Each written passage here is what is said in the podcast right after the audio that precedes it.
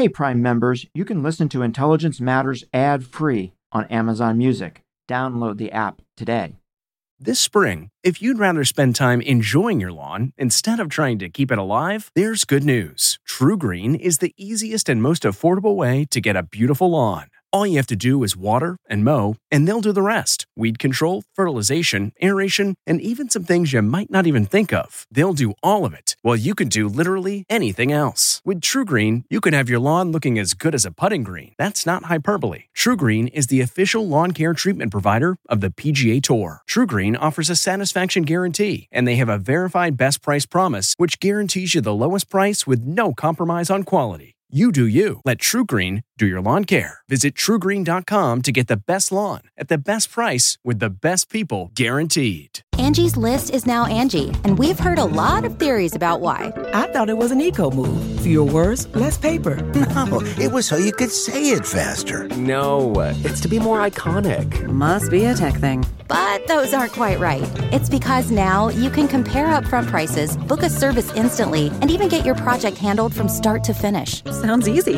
It is, and it makes us so much more than just a list. Get started at Angi.com. That's A N G I, or download the app today. This is the Intelligence Matters Podcast with former acting director of the CIA, Michael Morell. Sponsored by Raytheon. Look, there's definitely been a pronounced ground shift in Washington about how China is viewed. I think there is a significant element of it that comes out of the national security community, but I think it's broad based. It's clearly in the trade space, in the economic relationship. Flip to China. The other side. So yeah. So how do they how do they see us? I definitely think they are in the process of changing their view, and it mainly boils down to is the current trade tension with the United States is trade war simply a trade war, or is it the leading edge of a new Cold War?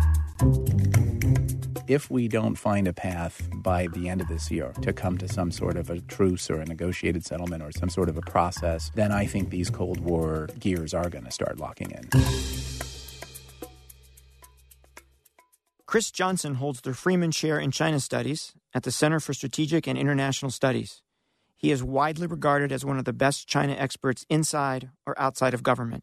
Before joining CSIS, Chris served almost two decades as a China analyst at CIA, where he and I worked closely together. This is the second time that Chris has joined me on Intelligence Matters. The first was to discuss Chinese politics and its implications for China's approach to the world. This time, Chris joined me to talk about the critically important U.S. China relationship and where it might be headed. We'll be right back with that discussion after a word from our exclusive sponsor, Raytheon. I'm Michael Morell, and this is Intelligence Matters. From training warfighters to modernizing platforms to defeating UAVs with lines of code, Raytheon is working across networks, markets, and continents to protect every side of cyber. Raytheon, making the world a safer place. Chris, thanks for joining us today. It is great to have you back on the show. Welcome. My pleasure. Thank you, Michael. You were a guest on the show in December of last year. Right. Coming up on a year now, and quite a bit has happened since then uh, with regard to China. And I think that's perhaps best captured by something that President Trump recently said to Sean Hannity on Fox News. The president said, and I'm going to quote him It is time to take a stand on China. We have no choice. It has been a long time. They have been hurting us. Unquote. So, what I basically want to do, Chris, with you in this episode is really unpack what the president said and what's going on here. And I'd, I'd love to do it at a strategic level because I think it's very easy to go down a whole bunch of different rabbit holes here. Yes. About tariffs and economic espionage and economic coercion and the importance of the Chinese market and Chinese industrial policies and influence operations. Influence operations, right? We could dig into all of that, but I think when you do that, you lose the strategic picture. So I'd love to keep this at the 50,000 foot level. Let's do it. And given that, and the place to start, I think, is how each country views the other mm-hmm. and how that is changing. And if it is changing, why? Mm-hmm. And as we learned as analysts and what we were taught as analysts is countries don't have views, right? People have views. Right. And so there might be different views in yes. the United States about China. And there might be different views in China about the United States. So we Absolutely. can unpack that a little bit. Mm-hmm. So let's start with U.S. views of China. And you know, it seems to me that there's been a pretty dramatic shift over the last six, nine, 12 months, maybe even longer than that. And I've heard it captured a couple of different ways. One, one way I've heard it captured is from national security experts who said, you know, we used to think that China would become more like us as they got rich, and we were wrong about that. And then another way of capturing it is something that Senator Warner said to me on this very podcast a few weeks ago. He said, and I'll quote him My views on China have fundamentally changed over the last two, two and a half years. I was two and a half, three years ago optimistic that there would be some path to coexistence. I am much more concerned right now. Hmm. So that's another way that it gets talked about. Yeah. So maybe get you talking about U.S. views of China. Mm-hmm. What are they? Mm-hmm. How have they changed and why? Great. I think that's exactly the issue to be focused on is at you know this sort of fifty thousand foot level because there is there's a lot of noise out there now about different aspects of the bilateral relationship and what's happening in each country, and not a lot of signal the way I, the way I look at it. Or to me, the signals are fairly clear look, there's definitely been a pronounced ground shift in Washington about how China is viewed. And I think you've got the timeline roughly right. I'd say over the last year, maybe even the last two years. And what's been most striking to me is how quickly it's happened, how broad based it is. You know, you highlighted remarks from Senator Warner and also comments from President Trump. So that shows us this is a bipartisan ground shift. I think there is a significant element of it that comes out of the national security community, but I think it's broad based. It's clearly in the trade space, in the economic relationship. U.S. business doesn't feel the way they used to about China. So it's been a sort of fundamental ground shift. There's no question in my mind about that. And if you want sort of an anecdote that I think frames it well, I can remember very clearly, I'd say two years ago, there were a series of things that appeared at that time. There was an article by a prominent China scholar suggesting that the party might collapse. There was an article, a separate thing about questioning the engagement policy that was written. And there was a book written by a sort of more hawkish China scholar that suggested that indeed China has a master plan, basically, to undermine the U.S.'s global leadership position. And I remember very clearly the Chinese dispatching lots of people at that time to come over and talk to people like me. And, you know, the idea at the time was look, three or four people on the margins writing does not a shift in U.S. government policy make. And yet, look where we are now. So it's quite striking, I think, the time and the speed with which this has happened. How did we get here? My sense is there are at least three factors, I think, that, that have changed in U.S. views.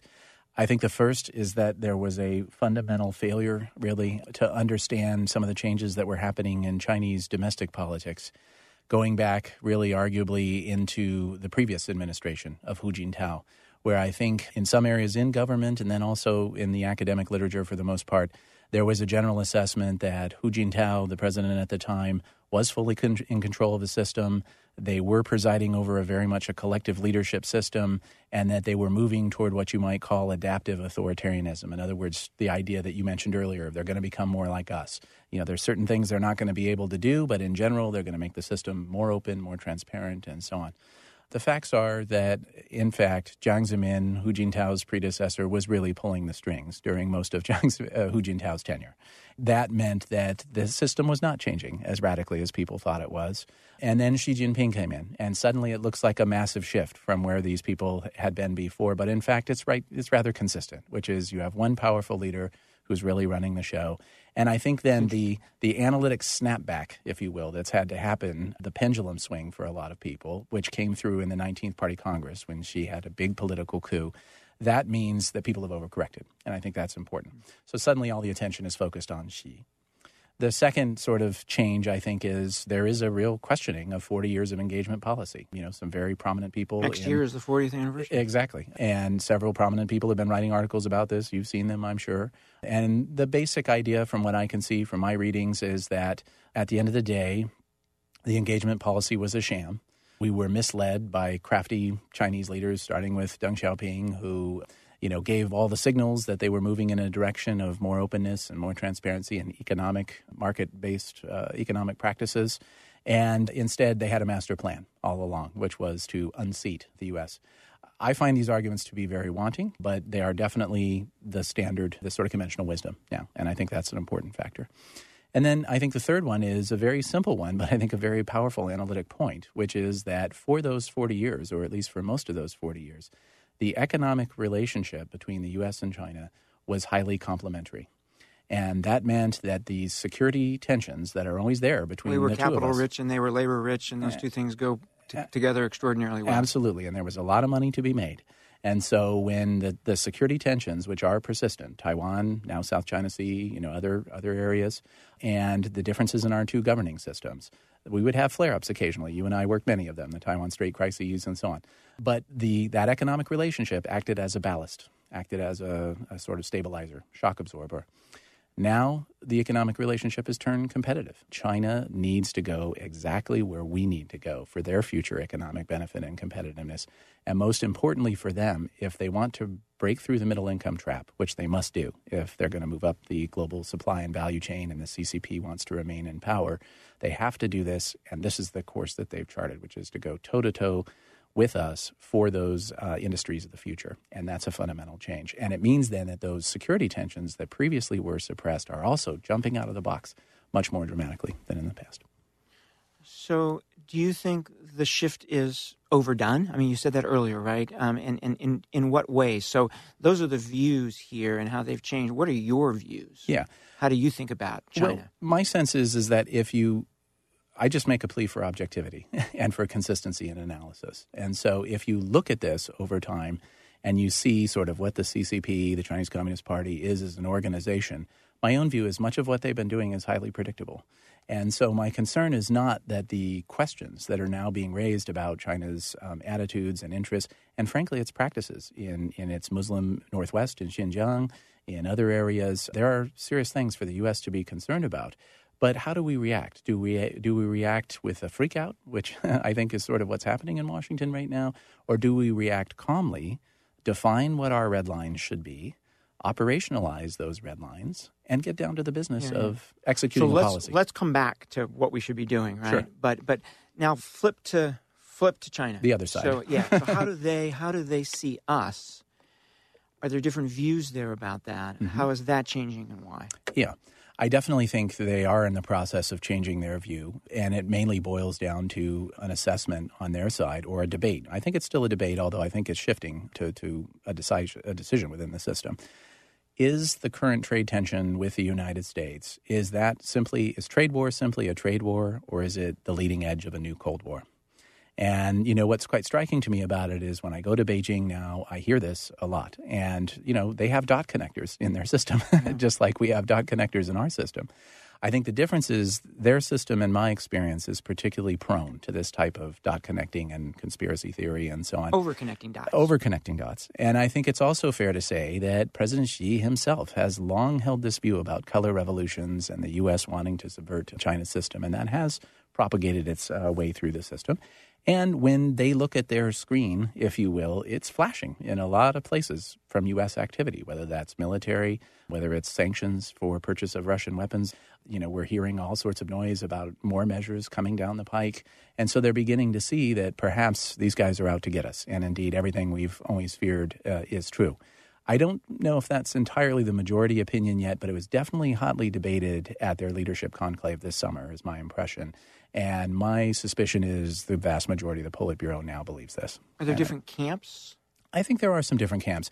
I think we clearly saw over the summer a questioning of some of Xi Jinping's approach, primarily in the area of foreign policy, somewhat in terms of economic policy, and then obviously this issue of his having done away with the presidential term limits and now being able to sort of serve for life. So the, the complete abandonment of, of any pretense that they were still under some sort of a collective leadership system. I think that's caused a lot of grumbling. What was striking to me, again, signal and noise. yeah. There was a lot of noise about him being on his back foot and so on. But my impression is that uh, no one dares challenge him uh, still the, at, at this point. What they do is they, there's a lot of private grumbling. And I think this is an important distinction to make because it matters if we don't analyze his domestic position correctly then our policy can be seriously misaligned with uh, the facts on the ground. So, my own sense is that while there is a lot of private grumbling, the issue is not that Xi Jinping is going to fall from power tomorrow or that he's sleeping with one eye open every night. It's that the gap between his views about where the country is headed and the views of his broad elite, let's call them, it's growing. And it's not a problem in the near term, but at some point downrange, when he does move along, however that happens, that could cause a real problem when it comes to the succession. So you've been you've watched this country for a very very long time, Chris. How would you characterize Chinese objectives in the world? Mm-hmm. I think really China's objectives are pretty straightforward. Primarily, the, the main objective they have is to keep the Communist Party in power. Uh, that's number one. Everything that, that follows so everything they do, behavior, including foreign policy. Everything, including foreign policy, is about keeping the Chinese Communist Party in power. And you know we see this particularly domestically when you we look at their industrial policy that is causing so much concern.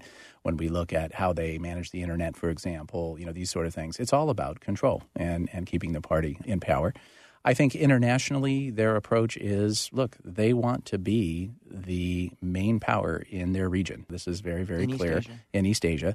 That does not mean they want to kick the United States out of Asia. My own view is that what it means is that when country X in the region is about to make a major decision, they want that country's leadership to think about how Beijing might react as quickly as they think about how Washington might react. That's really their focus.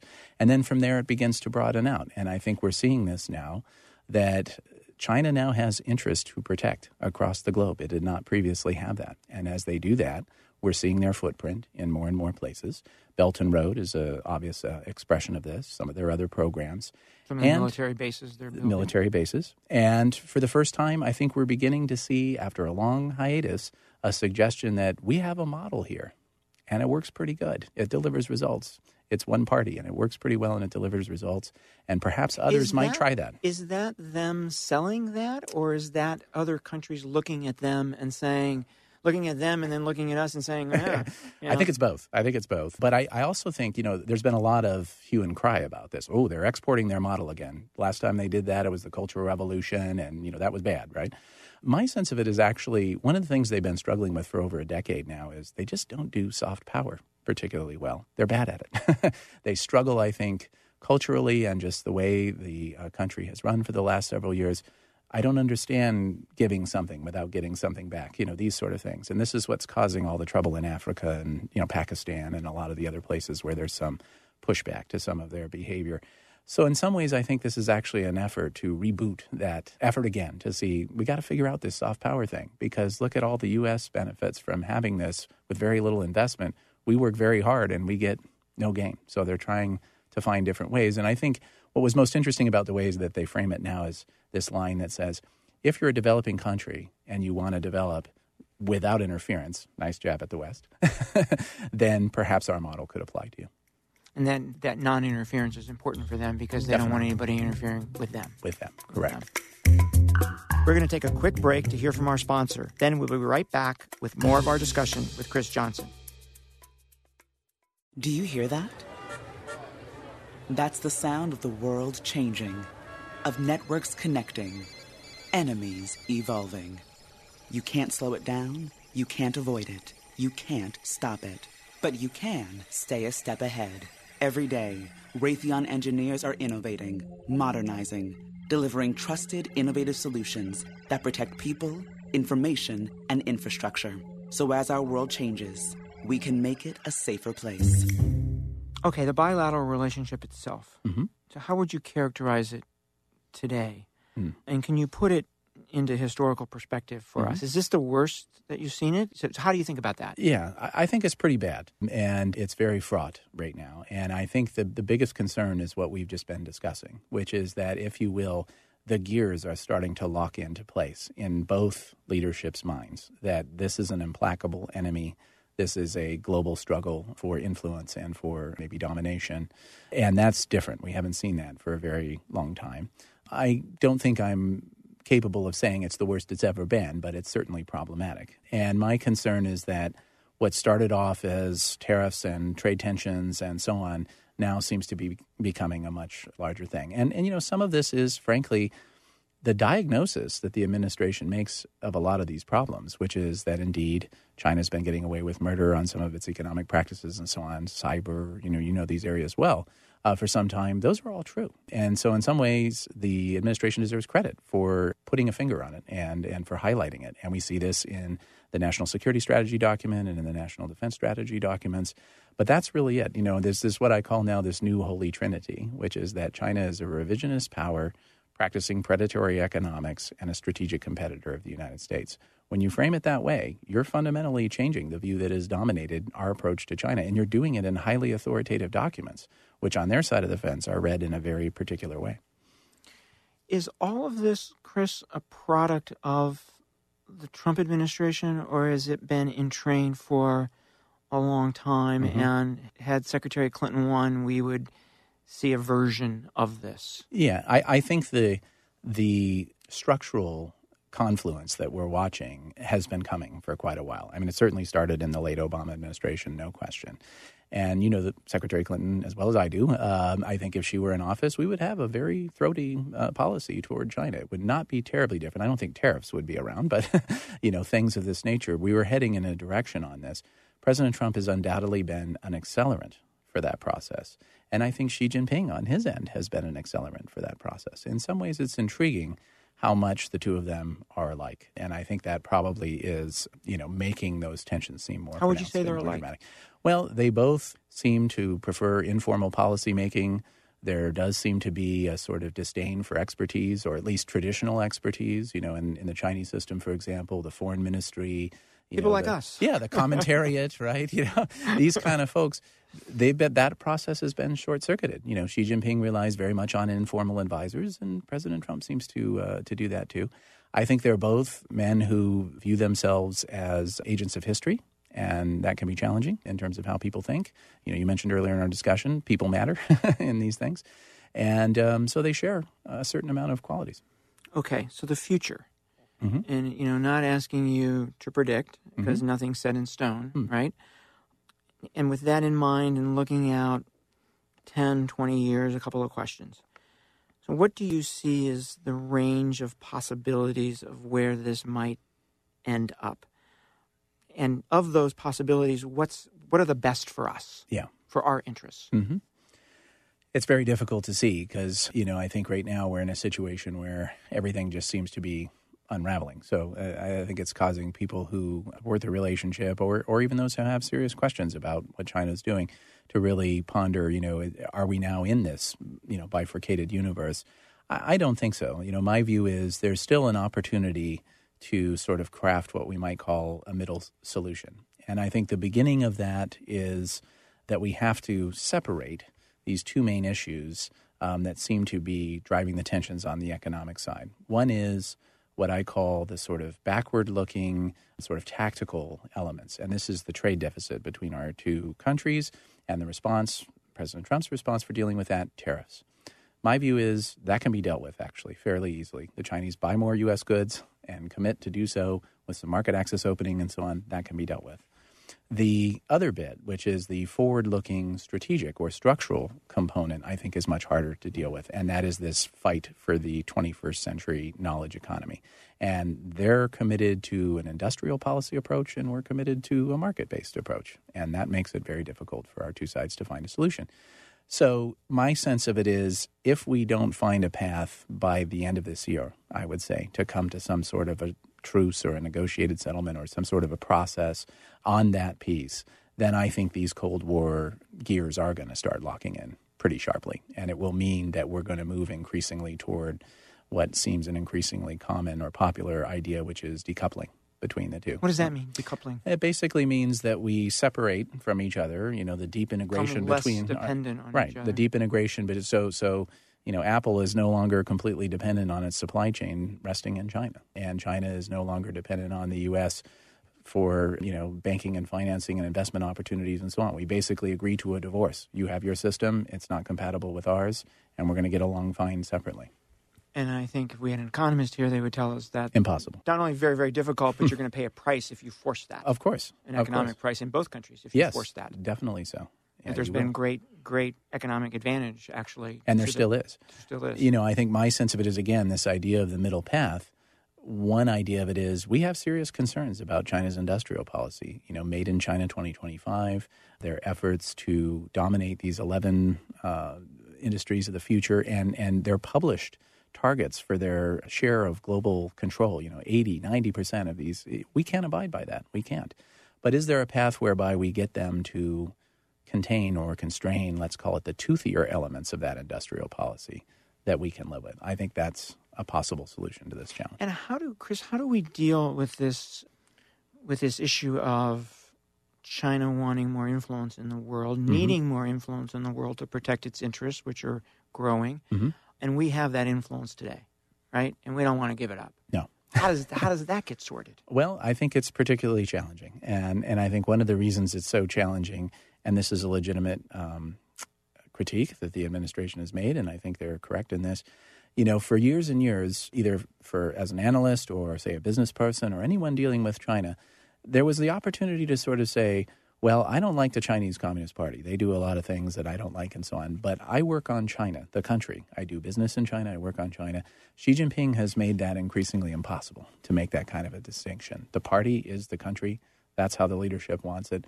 And because of that, then we kind of hear that Cold War tape playing in our mind, which is okay, these guys are communist. They have a global agenda, and that needs to be pushed back upon. In terms of the core question which you identified, which is how do we how do we deal with currently having that position. I've been surprised just watching over the last few administrations how it seems that the word accommodate is a dirty word.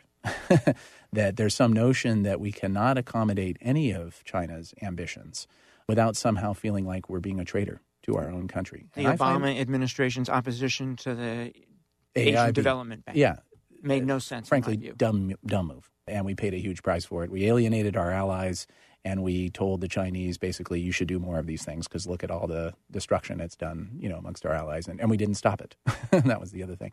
And there's some suggestion now that we're going to do this with Belt and Road, that we will come out, you know, and formally oppose Belt and Road, and the magnitude of the policy error would be the same as the difference between Belt and Road as a program and AIB as a program. So, are there this concept of a middle road where we can we can still coexist in a way that benefits both of us? Mm-hmm are there people in China who sh- who who share that view? Definitely. And, yes. and is, is it getting fewer and fewer in both places? I think it's getting smaller. Yeah, it's it's getting harder. You know, I mean, just uh, I was just in China recently, and and my survey of of my contacts tells me that there are people who say no, trade war is just trade war. You know, there there's a real problem in our economic relationship. It's structural. These are challenges that we can work with. And then there are people who believe it is this new Cold War. And I'd say that view is winning out. And I think the same phenomenon is playing here. You know, I'm, I'm really surprised by how much Washington has become focused on this issue of influence operations and so on. You know, when I was working in the government, um, we didn't care that much about the activities of the United Front Work Department, and I think there's still a reason why we really shouldn't care that much about their activities. Uh, you know, this is not Australia. So what do they do? Just so the United Front Work Department is, of course, the group uh, under the Communist Party whose job it is basically to work on overseas Chinese and get them to support the government, basically. In short, that's what they do. And, you know, look, there was some serious things going on in Australia. You know, they were doing this. But I think it's important for us to remember that the Chinese population in Australia is a much larger portion of a much smaller total population. There were some interesting challenges in Australian campaign finance laws that allowed foreigners to contribute directly to, you know, these elections and so on. We don't have these things in the United States. And from my observations, I do not see, for example, the Chinese diplomatic presence here or even some of their you know, think tanks and so on, uh, doing anything like what they were doing down there. Maybe not yet, and maybe that's what the concern is. But I find it over overwrought. And if you're a country in East Asia and you're stuck in the middle here, mm-hmm. Malaysia or Thailand, mm-hmm. how do you think about this? I think they're in a very uh, tough position. I was just speaking at lunch with someone from one of those countries today, and I, I think it's challenging. You know, they're watching and you know, look, they they thrive when there's balance between the U.S. and China and other big powers. They'd like to they like the Indians in there too. You know, as many big powers as they can have in the region. Their view is that's how their interests get best protected. And when they look at what the U.S. is doing, I think there's you know some appreciation. Uh, there's definitely a view that this administration, in some ways, is taking a harder approach toward the South China Sea, for example, and some of uh, Beijing's other policies. But we're missing the economic component that's still missing. So, how do you have a, a policy of a free and open Indo Pacific with no economic leg? You know, in East Asia, Southeast Asia, Northeast Asia, all of East Asia, economics is security. So, if you're not playing in the economic space, there's nothing for those countries to grab onto. And so, I think naturally the drift is China's here. They're always going to be X hundred miles away from me, not X thousand. And I have to make decisions. And this is one of the real damage that was done from withdrawing from the Trans-Pacific Massive. Partnership. It may be the biggest strategic mistake the United States has ever made. So talk more about that. Well, that's, that's, a pretty strong statement. Well, you know, my, my view is look, the, the, the TPP was the way to get China to address a lot of what we're now trying to get them to address with tariffs. Uh, this is my frustration is that we had the, the vehicle for doing it. It's very striking when I was speaking to Chinese officials at the time of what's now called famously their third plenum, which was, you know, one of the first economic focused packages of, of policy sort of descriptions that Xi Jinping had put out there in his tenure. And it was a lot of market opening and access uh, measures and so on. And I, you know, was talking to senior people in Beijing at that time, and they said, "Why do you think we did this?" It's because Japan got serious about TPP. In other words, they saw themselves increasingly as the proverbial child with his face pressed up against the glass, watching it all go on around them and being locked out, right? And then it went away in a moment. And that's why they have not moved forward in the ensuing couple of years, in my opinion.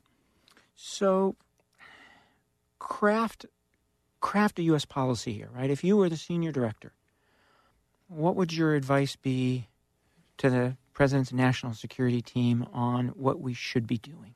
Well, it's very challenging, but I, I think the first is take a break and have a structured assessment of what are the many challenges from China that we're facing and how should we rack and stack those. One of my concerns is that we there's a lot of things that the administration is identifying industrial policy, forced technology transfer, IP theft, you know, the economic stuff. Very, very important from my point of view.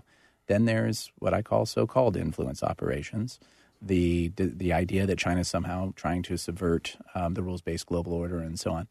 And my con- my concern is that look, we have limited resources. We have you know a limited amount of things we can focus on at any one time. We have other stuff going on still, Afghanistan, etc. And I worry that we're going to squander those scarce resources chasing ghosts because we have a playbook for that from the Cold War, right? It's familiar to us and so on. Whereas the, the challenge, this technology economy challenge, that's new to us. We don't have a playbook for that. It's uncomfortable. And yet that's where the challenge really lies.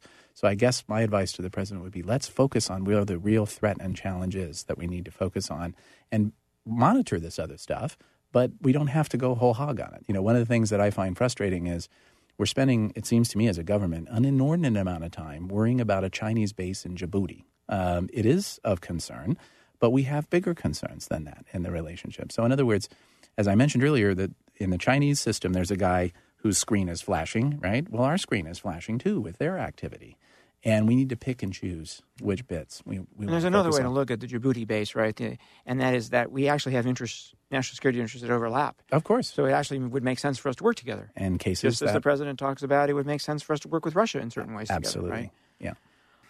And and Michael, you just put your finger on it, which is our policy should be guided solely by the national interests of the United States, solely, which includes our values, by the way.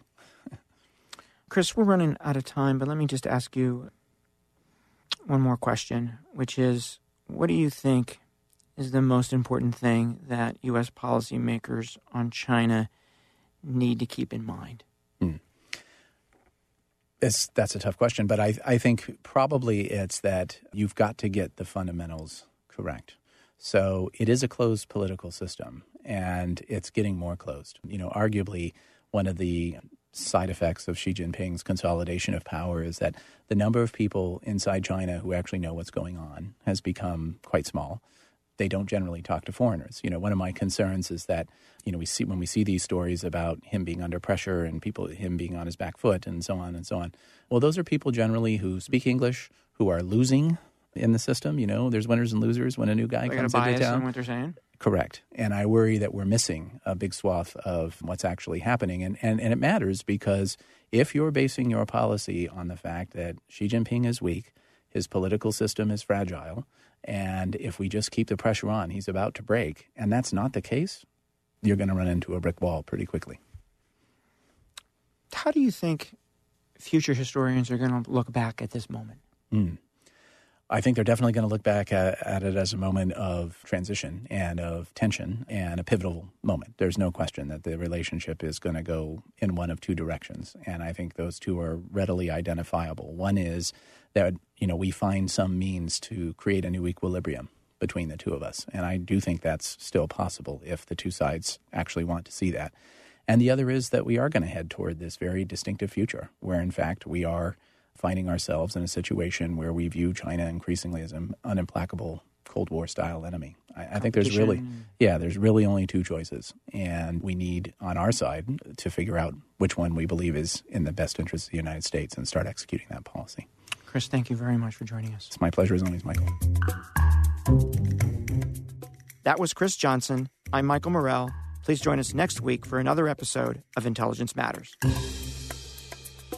This has been the Intelligence Matters podcast with former acting director of the CIA, Michael Morell, sponsored by Raytheon. The podcast is produced by Olivia Gazis, Jamie Benson, and Claire Hymes. If you haven't already, subscribe, rate, and review wherever you download podcasts. You can follow the show on Twitter at Intel Matters Pod and follow Michael at Michael J. Morell. Intelligence Matters is a production of CBS News Radio. I'm CBS News correspondent Major Garrett, host of the podcast Agent of Betrayal, the double life of Robert Hanssen. During the Cold War, FBI agent Robert Hanssen traded classified secrets to the Kremlin in exchange for cash and jewels. In the podcast, you'll hear from Hanssen's closest friends, family members, victims, and colleagues for the most comprehensive telling of who Robert Hanssen really was. Binge the entire series now. Agent of Betrayal, the double life of Robert Hanssen is available on the Wondery app, Amazon Music, or wherever you get your podcasts.